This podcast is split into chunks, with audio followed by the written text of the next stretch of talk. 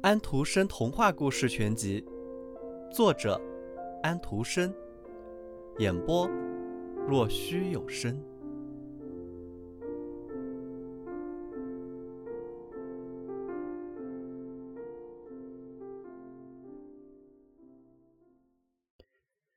星期三，外面雨下得好大哟。西亚尔玛在睡梦中都听到了。当奥勒鲁克奥伊打开一扇窗户的时候，雨水已经积到了窗间，外边成了汪洋大海。一艘华丽的大船竟停泊到了屋边。一块乘船去，愿意吗？小西尔玛，奥勒鲁克奥伊说道：“今晚你就可以到外国，明天早晨又能回到这里来。”于是。西亚尔玛马上穿上节日的漂亮衣服，站到那华丽的大船中央。天气立刻晴朗起来。他们驶过了大街，围着教堂驶了一程。这会儿，周围全是一望无际的大海了。他们驶得远远的，眼前已经看不到一点陆地。他们看到一群鹳正离开家园，飞向温暖的国家。一只。跟着一只，已经飞得很远很远。有一只累了，它的双翅几乎再也托不住它的身体。它是队伍中最后一只，没有多久便落下一大截。最后，它张着翅膀沉了下来，越来越低。虽然扇了一两下翅膀，但也无济于事了。他的脚碰到了船上的鬼绳。便顺着船帆滑了下来，砰！他落到了甲板上。于是小船工抓住了他，把他装到鸡笼子里去，和鸡、鸭以及火鸡关到一起。可怜的鹳懊丧地站在他们中间。瞧他是什么样子！所有的母鸡都这么说。那只雄火鸡摆了摆姿势，神气十足，问他是谁。鸭子往后退了退，挤在一起说：“你叫呀，叫呀。”紧接着，鹳讲起了温暖的非洲，讲起了金字塔，讲起了在沙漠中跑起来像野马一样的鸵鸟。可是，鸭子对他讲的东西一点儿也听不懂。于是，他们又挤在一起说：“我们是不是一致认为他是个大傻瓜？”可不是，他肯定是个大傻瓜。那只熊火鸡说道，咯咯的叫了几声，这样鹳便不再作声，一心想着他的非洲。你那两只细长腿倒蛮好看的，火鸡说道。多少钱一尺？嘎嘎嘎嘎嘎嘎嘎！所有的鸭子都笑了起来。可是鹳装作什么也没有听见。你也可以跟着一起笑啊，伙计对他说道，因为这话讲得很诙谐，要不然对他就是太庸俗了一点。呵 呵，他又不是什么都懂的东西，还是让我们自得其乐吧。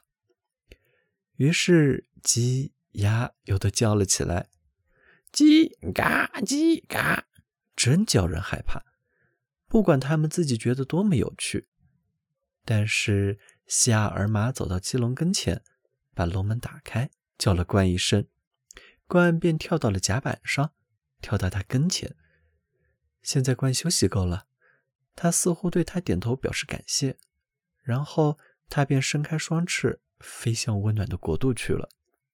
不过，鸡叽叽喳喳地叫着，鸭嘎嘎嚷着，火鸡的头一下子变得绯红。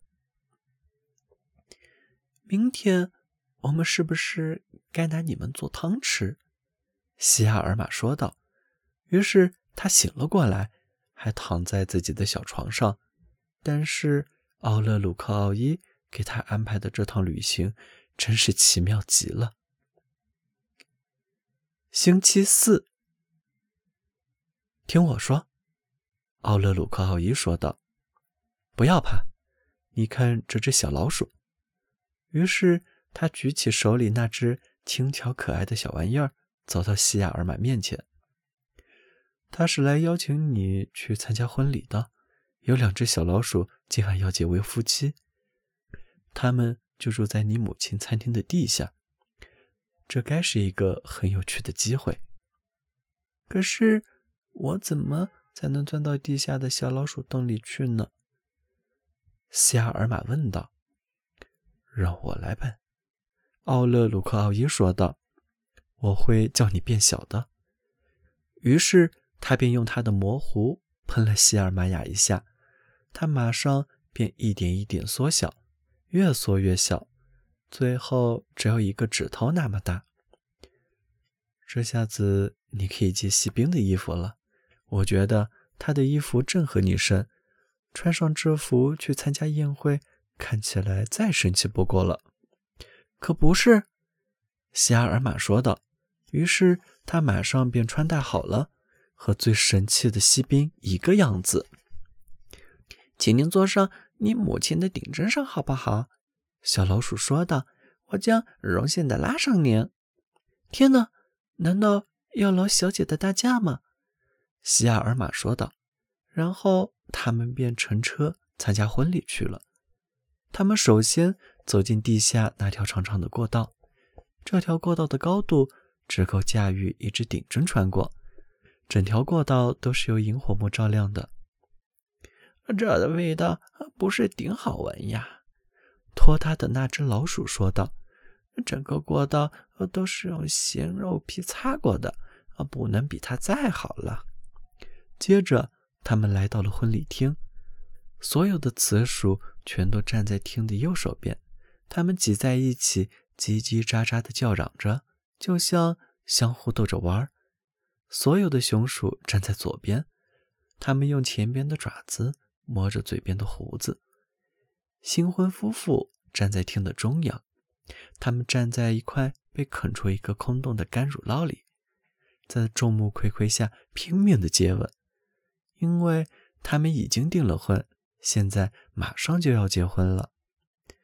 从外面来做客的越来越多，差不多这一只就要踩死那一只了。新婚夫妇正好挡住门，弄得大家挤进不来。又出不去，大厅也像那条长过道一样，是用咸肉皮擦过的。宴会吃的也只有咸肉。不过送上来的最后一道甜食是一粒豌豆。老鼠家的一只小鼠在上面啃出了新婚夫妇的名字，也就是说，他们的名字开头的那一个字母，真是了不起。所有的老鼠都说这是一次很不错的婚礼，大家交谈的好极了。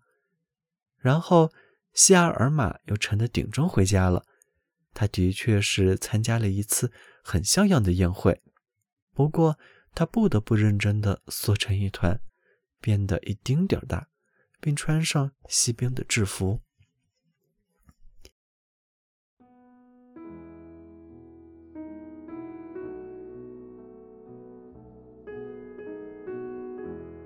小朋友们，今天的故事结束了，请闭上你们的眼睛吧，晚安。